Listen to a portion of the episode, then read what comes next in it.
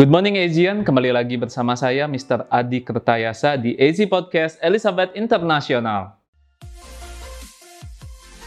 Hari ini kita akan membahas sebuah topik yang sering banget nih ditanyain sama para Asian ya, baik yang udah punya bisnis maupun yang baru akan bikin bisnis. Ya, topiknya adalah gimana sih buat sebuah usaha itu bisa bertahan lama, biar nggak musiman, biar nggak sekarang ada besok hilang. Nah, maka dari itu hari ini kita akan bahas apa sih bedanya antara bisnis yang bisa bertahan lama sama bisnis yang hanya bertahan beberapa waktu saja. Itu semua sebenarnya kembali pada satu hal adik-adik, yaitu di mindset, pemikiran, pemahaman kalian saat kalian membuat bisnis itu. Nah, kalau biasanya ditanya, siapa di sini yang mau punya bisnis? Wah, banyak yang angkat tangan. Alasannya pun berbagai macam. Ada yang bilang pingin, saya ingin punya bisnis biar nggak kerja sama orang. Saya ingin punya bisnis biar saya jadi bos. Saya ingin punya bisnis biar saya bisa mewariskan ke anak saya. Saya ingin punya bisnis biar saya bisa mewadahi dari apa passion saya, cita-cita saya. Ya, tapi ketika ditanya, siapa di sini yang tahu dari mana memulai bisnis? Wah, dikit yang angkat tangan ya. Kenapa hal seperti itu terjadi ya? Dan itu ada prakteknya, ada penelitiannya. Di Indonesia setiap tahun angka UMKM atau bisnis yang berdiri itu angkanya hampir menyentuh 6 juta loh. Itu baru data yang terdata ya e, ada berbagai bisnis yang mungkin nggak terdata ya seperti misalnya ada ibu-ibu yang buka tipat cantok di depan rumah itu nggak terdata ya artinya apa kemungkinan lebih banyak dari 6 juta tapi setiap tahunnya yang bertahan kurang dari 30% adik-adik. Kurang dari 30% dari angka 6 juta itu. Kenapa bisa seperti itu? Ya, Jawabannya adalah ada pada mindsetnya. Nah, ngomongin mindset tentang gimana sih mindset yang kita perlukan, itu dimulai dari mindset tentang mengartikan kata bisnis itu sendiri. Ya, bisnis itu didefinisikan berbagai macam sama para ahli. Tapi kalau kita gabung menjadi satu dan kita simpulkan, Bisnis adalah sebuah proses kemanusiaan. Ya, sebuah proses kemanusiaan di mana itu dimulai dari visi, misi, eksekusi untuk menghasilkan income.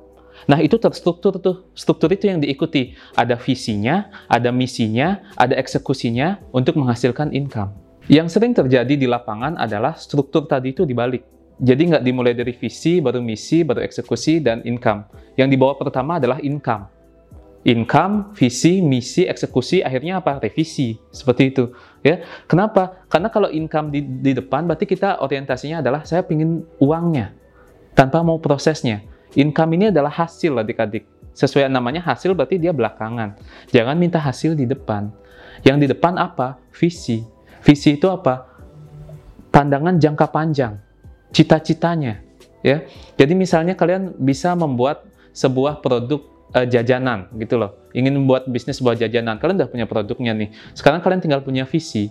Cita-cita kalian apa? Misalnya memperkenalkan uh, produk kalian ini ke seluruh Indonesia. Itu bisa. Ya. Visi itu harus besar. Tapi misinya itu baru step by step. Misi itu adalah gimana cara kalian mencapai visi itu.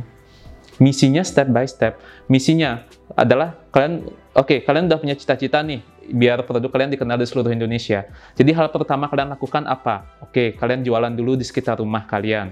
Besoknya di mana? Oke, okay, kalau udah sukses di rumah kalian, jualan di sekitar uh, kabupaten kalian. Kalau udah seperti apa? Oke, okay, kalian mau uh, jualan di uh, sekitar provinsi kalian. Seperti itu.